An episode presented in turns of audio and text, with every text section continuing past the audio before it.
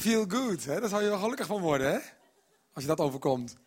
Maar hetzelfde kan met roddel ook, hoor. De, eh, eh, uw vrouw roddelt of zo. Of eh, eh, eh, iemand jat uit de portemonnee.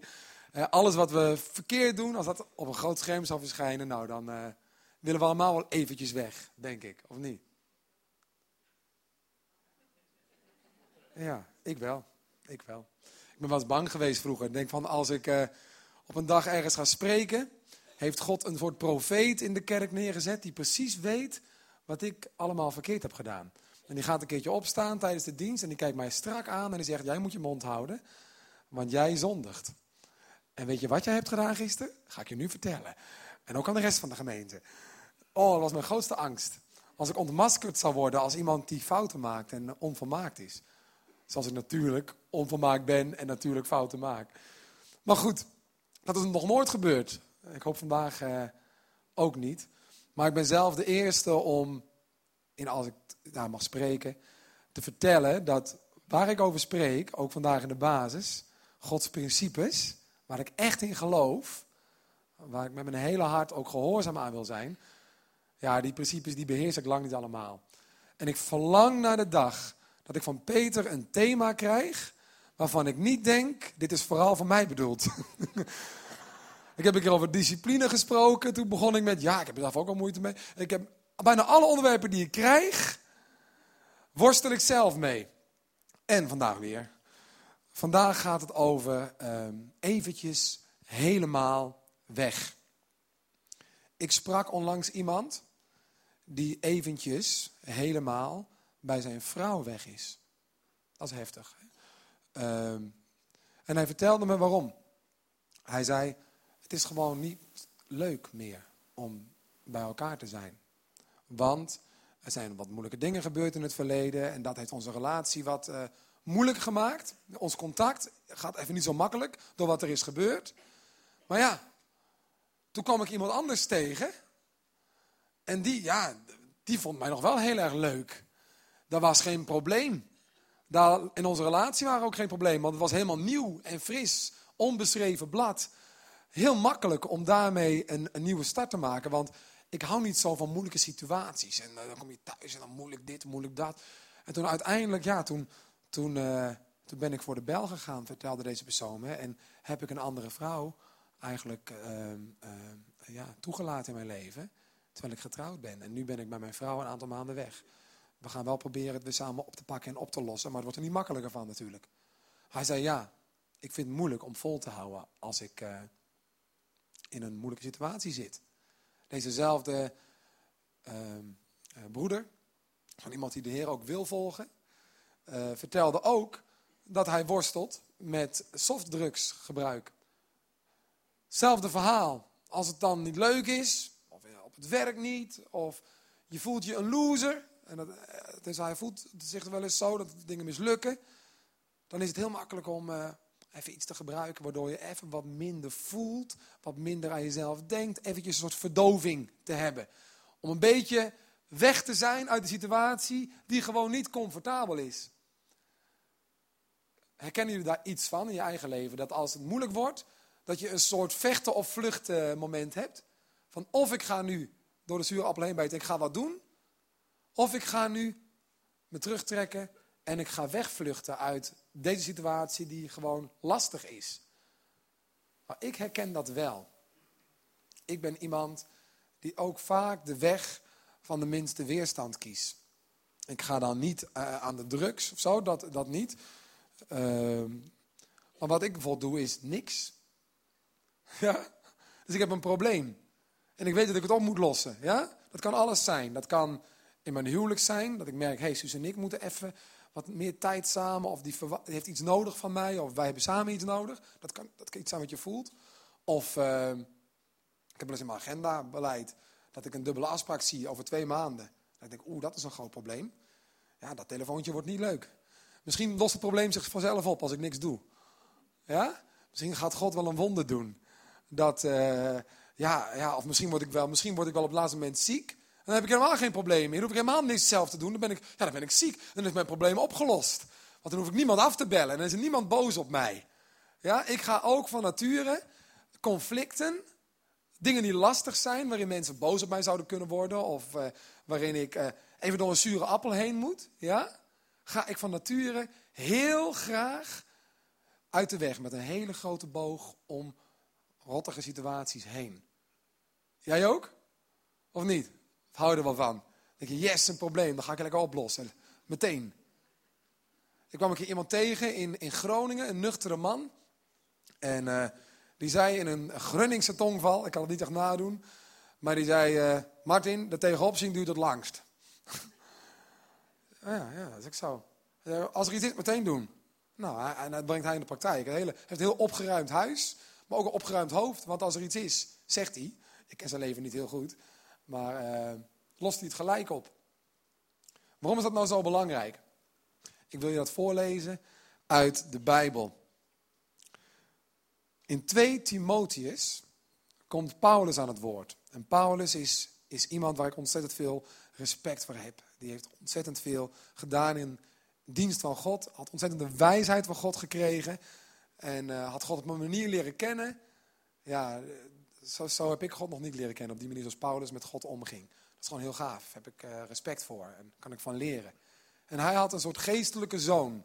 Timotheus, daar trok hij mee op. En die leerde hij heel veel dingen. Als een soort geestelijke zoon, als een soort uh, mentor-leerling relatie. Leerde Paulus al zijn wijsheden. Gaf hij door aan Timotheus.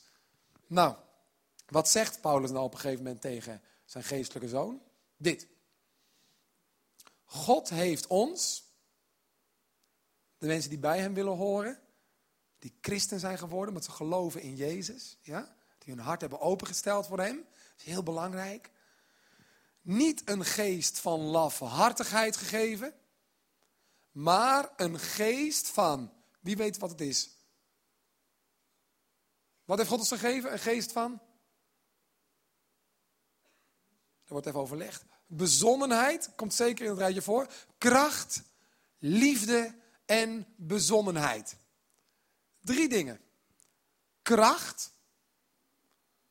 liefde en bezonnenheid.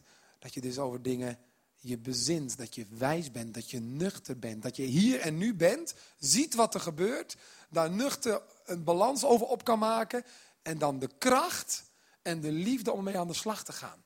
Wat je ook tegenkomt. En wat is het tegenovergestelde daarvan in dit zinnetje van Paulus? Lafhartigheid. Ik ben regelmatig zeer, zeer, zeer lafhartig. Ik ben vaak bang om confrontatie aan te gaan. Ik kan het niet zo goed. En nogmaals, ik ga dan niet aan de drugs, maar ik doe niks. En dat is net zo lafhartig. Dat is ook, ik ben er niet. Iemand anders gaat het vast oplossen. Het gaat vast een keer goed komen. Ja? En op die manier gaan heel veel waardevolle dingen die God ook voor jou in petto heeft, toch door je vingers glippen, omdat God van ons mensen verwacht dat wij naast geloof ook actie in ons leven een plek geven. En niet in lafhartigheid, maar met kracht, liefde en bezonnenheid. Op wat voor manieren vluchten mensen nou weg uit de realiteit? Laat ik het anders zeggen. Wat is jouw manier om weg te vluchten uit een lastige situatie? Want die komen we allemaal tegen. Hè? We leven in een wereld, het is vorige week ook verteld, waarin dingen pijnlijk kunnen zijn, regelmatig. Waarin dingen moeilijk zijn, waarin conflicten zijn. De wereld is niet volmaakt meer. Nou, dat hoef ik jullie niet uit te leggen, toch? En hoe ga jij ermee om als je dan in je leven in een lastig pakket komt? Wat is jouw easy way out? Kunnen jullie eens wat dingen roepen? Ik ben altijd eerlijk. Uh, probeer ik tenminste te zijn en kwetsbaar. Mogen jullie ook een stap zetten? Noem eens een paar voorbeelden, luid en duidelijk. Je hoeft niet te gaan staan en je hand op te steken. We nemen je niet in beeld close-up. Maar noem eens een paar voorbeelden, hardop. Winkelen. Winkelen. Is dat een easy way out, dames? Ja? Ik voel me niet goed. Het is, het is allemaal... Nou, eh, ik ga shoppen. Ja, en dan voel je je beter. Is het echt zo? Ja? Voel je even beter. Heb je dat nieuw wat je aan hebt of niet? Nee. Oké, okay. Het gaat goed met je dus. Oké. Okay. Mooi, ja, winkelen. Ik zag heel veel herkenning hoor. Je bent zeker niet de enige. Ik trouwens ook, maar ik winkel dan niet voor kleren, maar voor gadgets. Ik denk van een of ander zakdingetje waar ik iets in kan typen, wat ik ook op andere dingen al lang kon. Maar ik heb iets, ja, winkelen. Wat nog meer? Wat is er meer? Een easy way out, een vlucht. Lezen, ja, lekker lezen, even niet nadenken, ga naar een ander verhaal weg. Muziek luisteren. Meeblaren met muziek. Ken je Bridget Jones Diary? Dat ze dan, wat zingen ze dan? All by myself. Ja, ja. Ander meer? Vissen. Als ze, ja. Als ze me missen, ja. Uitstellen. Ja, die herken ik heel erg. Uitstellen, kennen jullie dat? Uitstellen van lastige dingen. En dan komt het dichtbij en dan moet je er echt wat mee en dan wil je het liefst wegkruipen in een holletje. Ja, ja. Uitstellen. En u bent al een dagje ouder als ik. Dat vind ik wel fijn dat u dat ook nog steeds... Uh... Nee, niet, ja, nee, dat vind ik fijn. Dat, dat is wel bemoedigend. Dat ik niet de enige ben die daarmee worstelt. Zo bedoel ik het eigenlijk.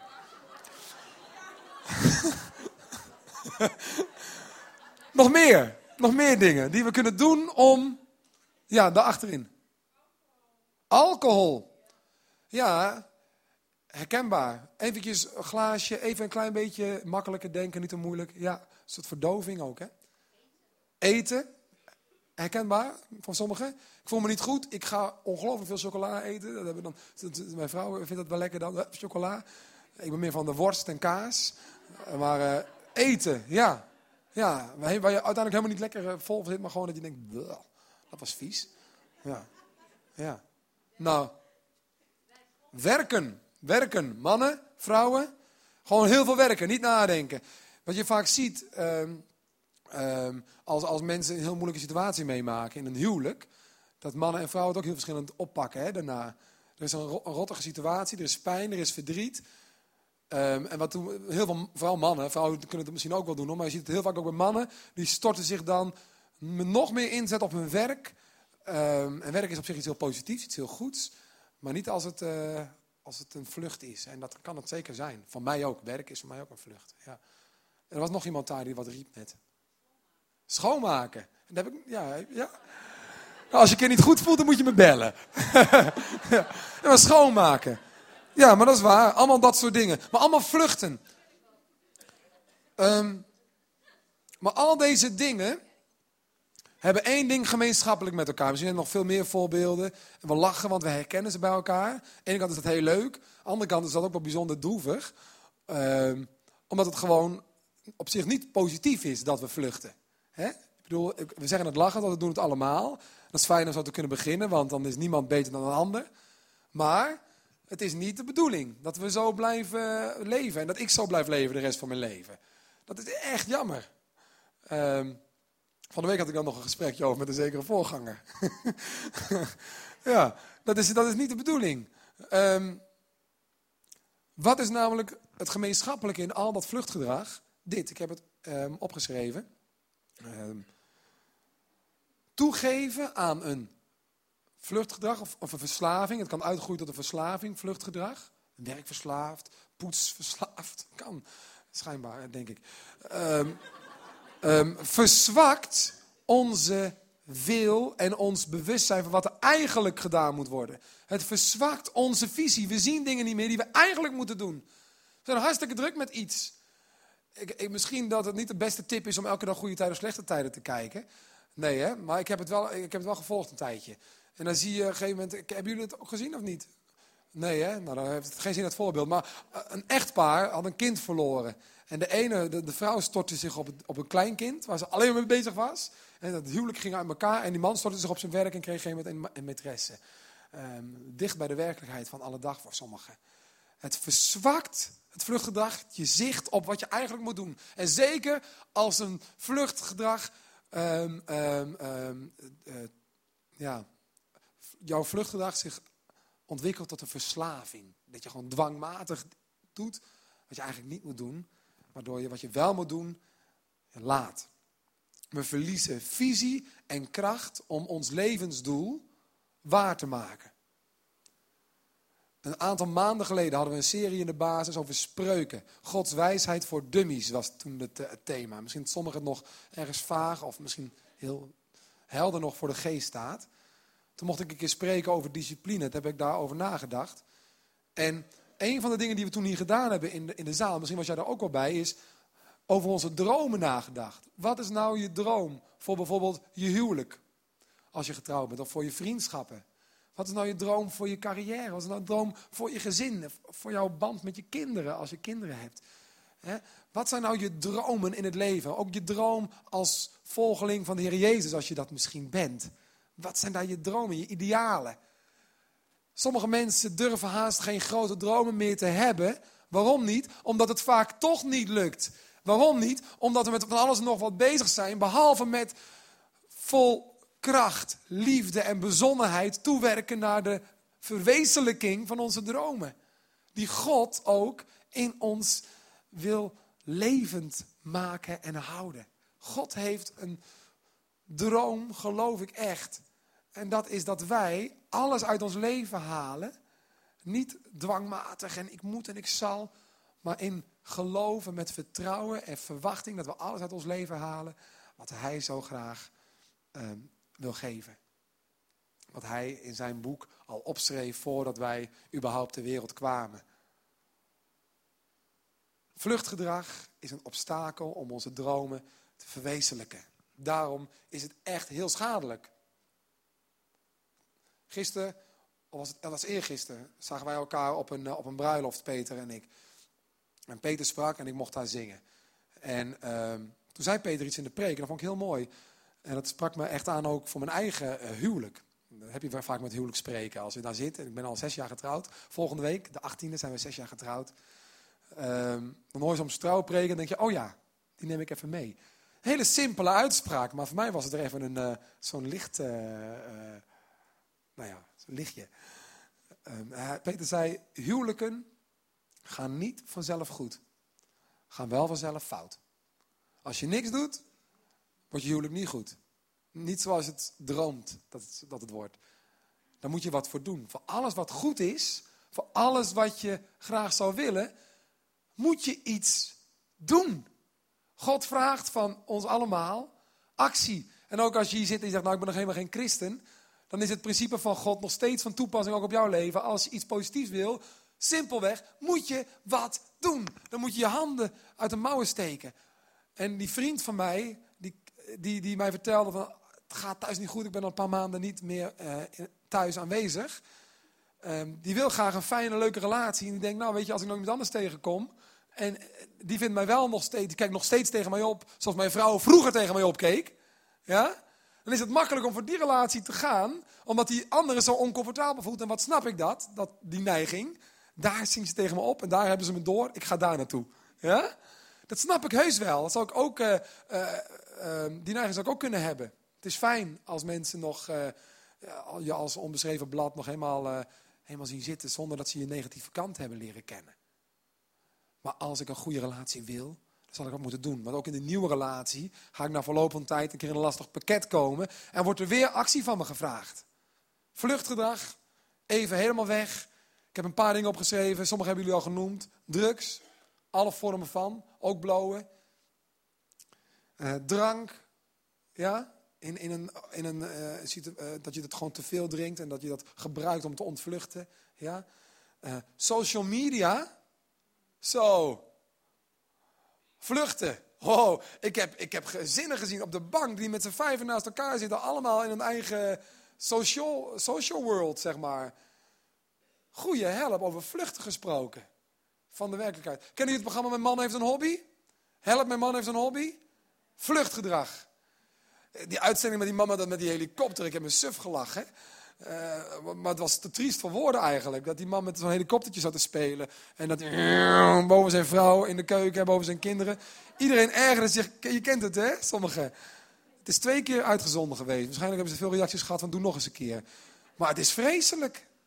Vluchtgedrag. En wat zie je vaak als er dan zo'n psycholoog aan te pas komt. Die relatie was al een tijd lang niet leuk meer. Uh, die man voelde zich niet meer aangetrokken tot zijn vrouw. Want die vrouw was de hele dag ik van, aan het eten en soaps aan het kijken in die, in die situatie. Die man denkt, nou dat vind ik niet interessant. Wat, wat vind ik wel leuk? Nou, ik ga met vliegtuigjes spelen. En een andere man zei, ik ga naar een voetbalclub elke dag. En een andere man zei, ik ga me helemaal werken tot ik uh, bij neerval. Vluchtgedrag. Werk. Maar ook pornografie, wat we net zagen. Vluchtgedrag. Seksuele relatie. Ja, gaat ook niet vanzelf altijd helemaal goed. Echt niet. Nou, dan is het heel makkelijk. Zeg, ja, ik voel me onbevredigd. Weet je wat ik doe? Ik, ga, ik, ik, ik, ik, ik doe er zelf wat aan. Ik ga gewoon een porno kijken, anoniem. Heb ik mijn vrouw niet voor nodig. Heb ik intimiteit niet voor nodig. En je denkt dat je bevredigd bent. Nou, het gekke woord voor zelfbevrediging is dat je uiteindelijk alles bent behalve echt bevredigd. Zeker in je hart en in je, in je, in je geest. Voel je eerder het tegenovergestelde. Ja, allemaal vluchtgedrag. Het tweede waarom het zo vervelend is, vluchtgedrag, is dit. Toegeven aan een verslaving maakt ons afhankelijk van een onbetrouwbare steunpilaar. Ja? Je denkt, als ik even wat drink, dan voel ik me beter. Dan is mijn probleem even opgelost. Als ik even shop, dan voel ik me even beter. Gaat erop steunen. Je gaat er misschien ook naar verlangen. Of vanavond ben ik bijna vrij. En als eerste als ik thuis kom, ga ik lekker een biertje opentrekken. En daarna misschien nog wel een paar. Oh, heerlijk, ik ben straks vrij. En dan ga ik heerlijk een film kijken. En daarna nog geen, tot, het, tot, tot ik ga slapen. Ja? Een onbetrouwbare steunpilaar om even te ontvluchten. Ja? En je probleem blijft bestaan. En je zal elke dag weer opnieuw moeten vluchten. En je wordt steeds minder tevreden met jezelf. En steeds minder trots op jezelf. Je zelfvertrouwen zal steeds meer afnemen. Omdat je gewoon niet blij bent met hoe je dingen doet. En drie... Toegeven aan de belofte van vluchtgedrag en een verslaving die eruit voort kan komen, biedt niet de vervulling die je hoopt te vinden. Wat jij verlangt, tenminste als je een beetje op mij lijkt en de rest van de mensheid, denk ik, is wat we verlangen, is gelukkig zijn. The Pursuit of Happiness gezien? Ik wel, prachtige film. We willen allemaal geluk, we willen, we willen het liefst een stukje geluk bereiken. Met de mensen om ons heen. Gelukkig zijn. Een vol tevreden gevoel van binnen. Dat je wakker wordt en dat je denkt, het leven is mooi. Het leven is goed. Vrede met jezelf. Als je in de spiegel kijkt, dat je je niet schaamt. Dat je jezelf aandurft te kijken. En denkt, oké, okay, het is. Het is oké. Okay. Ik ben geaccepteerd en ik accepteer mezelf ook. Het is goed. Ik hoef niet weg te vluchten van mijn eigen spiegelbeeld. Om de dingen die ik laat. Want als ik goed in de spiegel kijk, weet ik dat ik er een potje van maak. Als man, of als echtgenoot, of als werknemer, of als christen. Of als zoon, of als dochter, of als broer, of als zus. En elke keer als je in de spiegel kijkt en wat langer kijkt, dan, dan sluimert daar dat gevoel. Eigenlijk zou ik die vriend eens moeten bellen om het goed te maken. Maar ja, vluchtgedrag. Niet aan denken, een filmpje kijken. Eigenlijk zou ik iets op moeten biechten aan die en die persoon. Dat geheim zou de wereld uit moeten. Ik moet schoon schip maken. Het sluimert en het knaagt als je in de spiegel kijkt misschien. Of als je even in de stilte bent. En daarom ontvluchten sommige mensen ook de stille momenten. Want daar komen we onszelf keihard weer tegen. Een blij hart is niet te bereiken door te vluchten. Het is een korte kick. En soms nog veel minder dan dat. Het is tijdvulling. Ja? Maar het biedt je geen geluk. Ik ken iemand heel dichtbij die een paar momenten een gevoel van minderwaardigheid had. Nou, een jongere was dat. Zijn opleiding was geflopt. Kon geen werk vinden. Had dus ook weinig centjes. Uh, weinig toekomstperspectief. En dat was de voedingsbodem voor een verslaving aan blowen. Want hij voelde zich een loser. Ging zich ook gedragen als een loser. In die zin, ik ga hier gewoon zitten. Ik ga met de PlayStation en ik ga blowen. En dat doe ik gewoon elke dag. En zijn vrienden, hè, dat stokken elkaar ook een beetje aan. Uh, mensen die een beetje hetzelfde patroon hadden, die zaten bij elkaar te blowen en te PlayStationen. En zo gingen de dagen voorbij. Toen ik hem vroeg, maar joh, je, je kan toch, je, je kan zoveel, man. Ja, wat zeg jij nou? Ik... ik uh,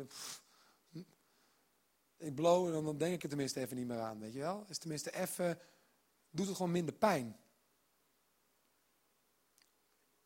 Dan weer terug. Timotheus, twee Timotheus één. God heeft ons niet een geest van lafhartigheid gegeven. Hé, hey, God ons, heeft ons niet dat gegeven. Dat klinkt alsof hij ons wel iets anders wil geven. God heeft ons niet een geest gegeven in ons binnenste die laf is en dus... Vlucht als het even heet wordt onder de voeten.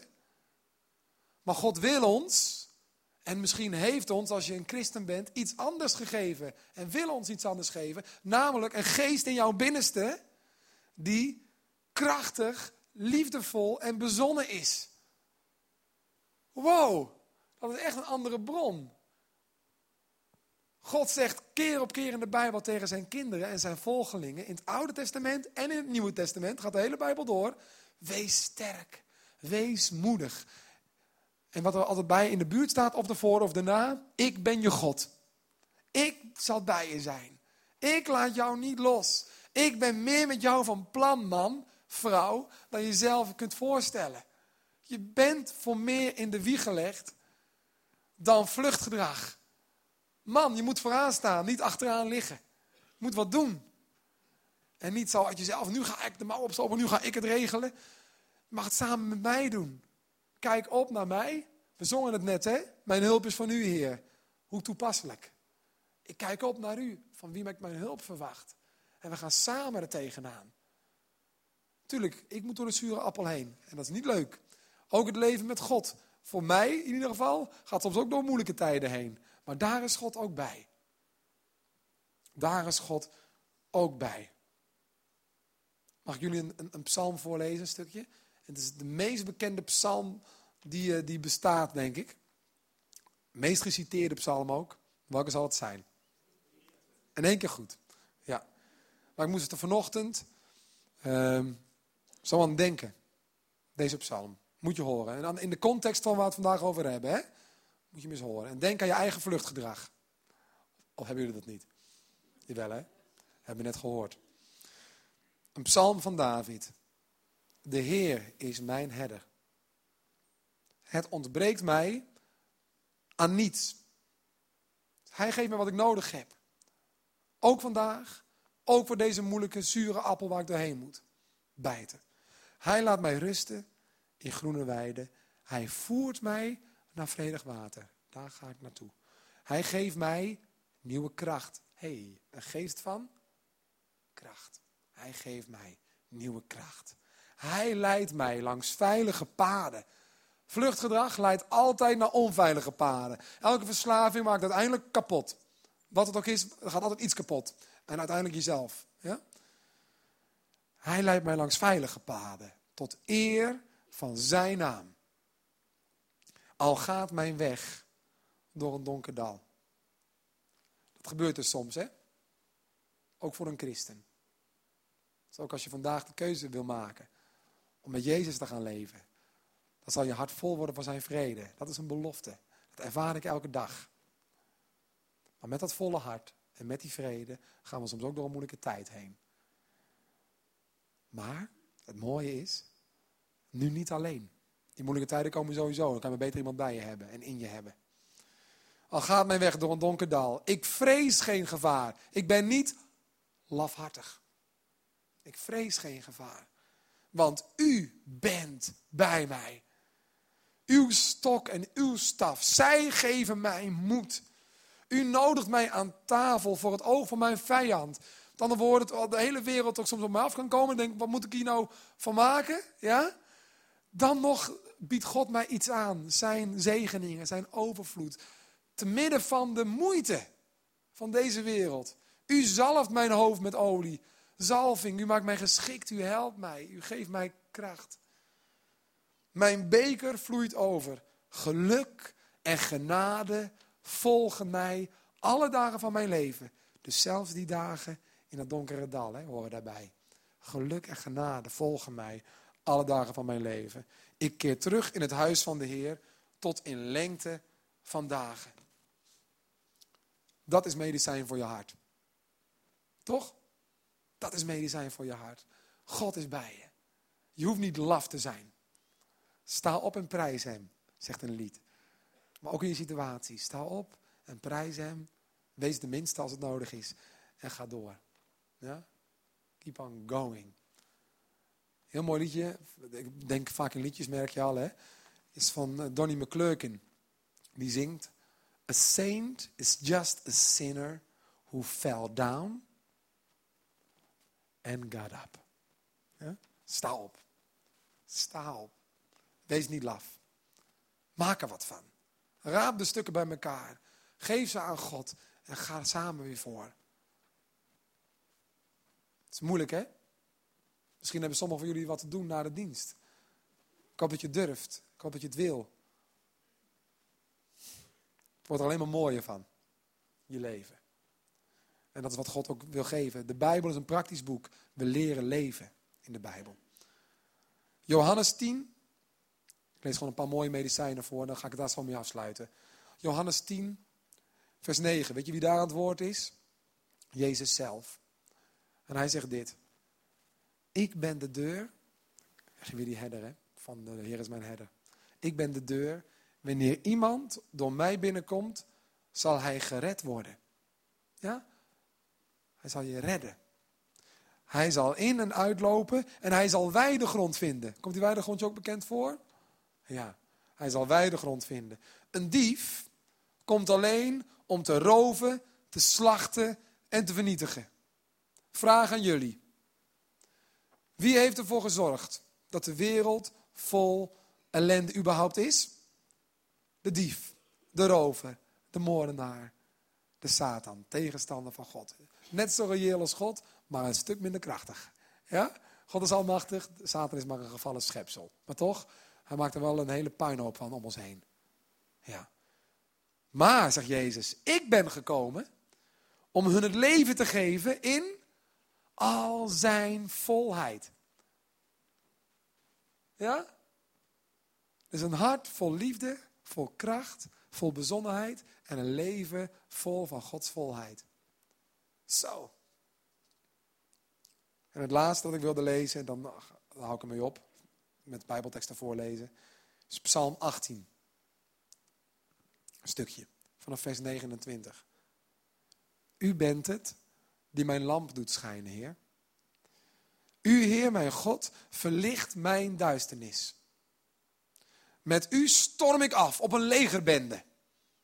Ja? Nou, mijn neiging zou zijn, legerbende, dag. Andere kant op.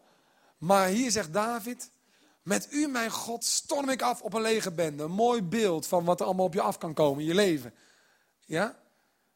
Met mijn God beklim ik de hoogste muur.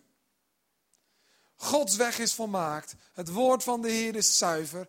Een schild is hij voor allen die bij hem schuilen. Wie anders dan God is de Heer? Wie anders een rots dan onze God? De God die mij met kracht, heb je het weer, omgord, leidt mij op een volmaakte weg. En dat is geen vluchtpad. Dat is geen hazenpad. Dat is een weg waarlangs de zonen en de dochters van God moedig voorwaarts gaan. Wat er ook ons tegemoet komt. God is erbij. Ken je de film Gladiator? Je moet ineens denken aan die film. Op een gegeven moment staat die Russell Crowe, ik weet niet hoe heet ook weer in de film. Nou ja, de Gladiator, zeg maar. Die staat voor een deur in de arena. En dan staat hij daar met vrienden om hem heen. Ja, hij zijn inmiddels vrienden geworden die ook gladiatoren zijn.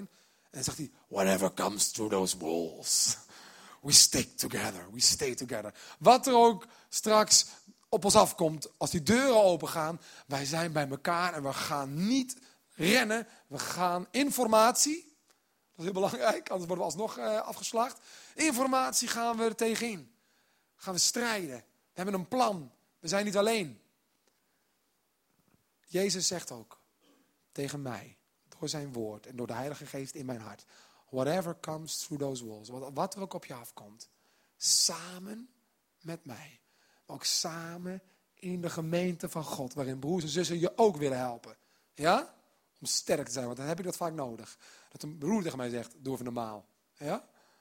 Samen feesten we het. En we rennen niet. Maar we lopen voorwaarts. Mijn laatste zin. Als wij problemen tegenkomen in ons leven, en die komen we tegen, gaan we niet vechten op eigen kracht. Niet vluchten. Maar ik hoop dat je zult vertrouwen en voorwaarts zult gaan. Allemaal veetjes. Niet vechten, niet vluchten. Maar vertrouwend op God, op Jezus. Voorwaarts gaan.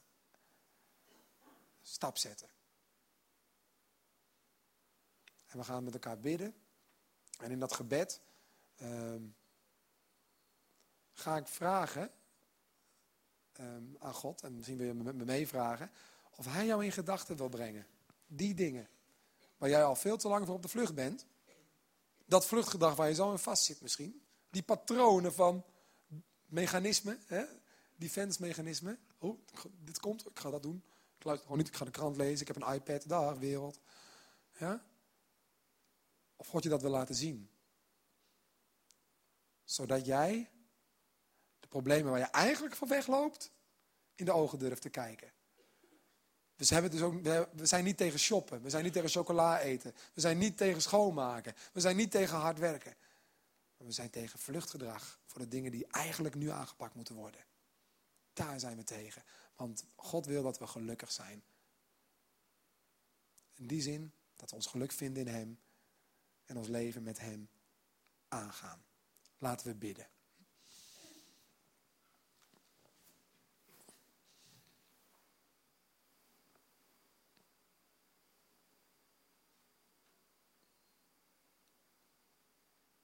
Heer, dank u wel dat u ons geen geest heeft gegeven van lafhartigheid.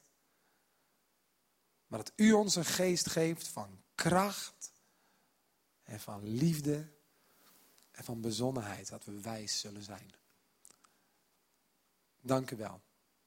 Uw geest woont in mij.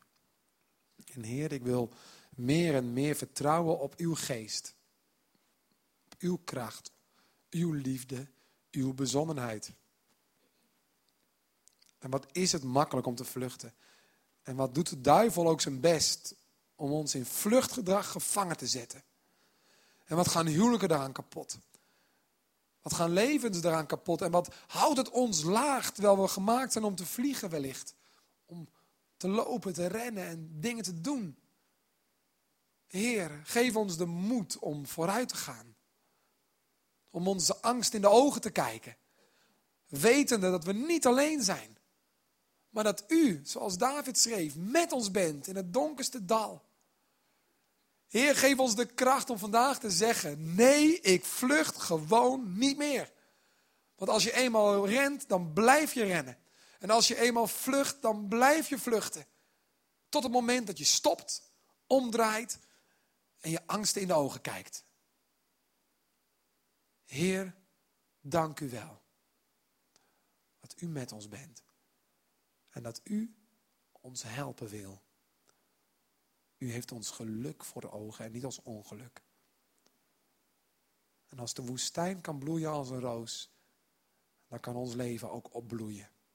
Van een dorre, lege, oppervlakkige toestand naar een zinvol, gelukkig, u erend leven. Geef ons de moed, Heer. In een moment van stilte wil ik u vragen om tot ons hart te spreken. Op een manier die onmiskenbaar is. Dat we weten, dit is vandaag wat u ons liefdevol te doen geeft. Omdat u ons geluk voor ogen heeft. Laten we stil zijn en elkaar op God ons richten.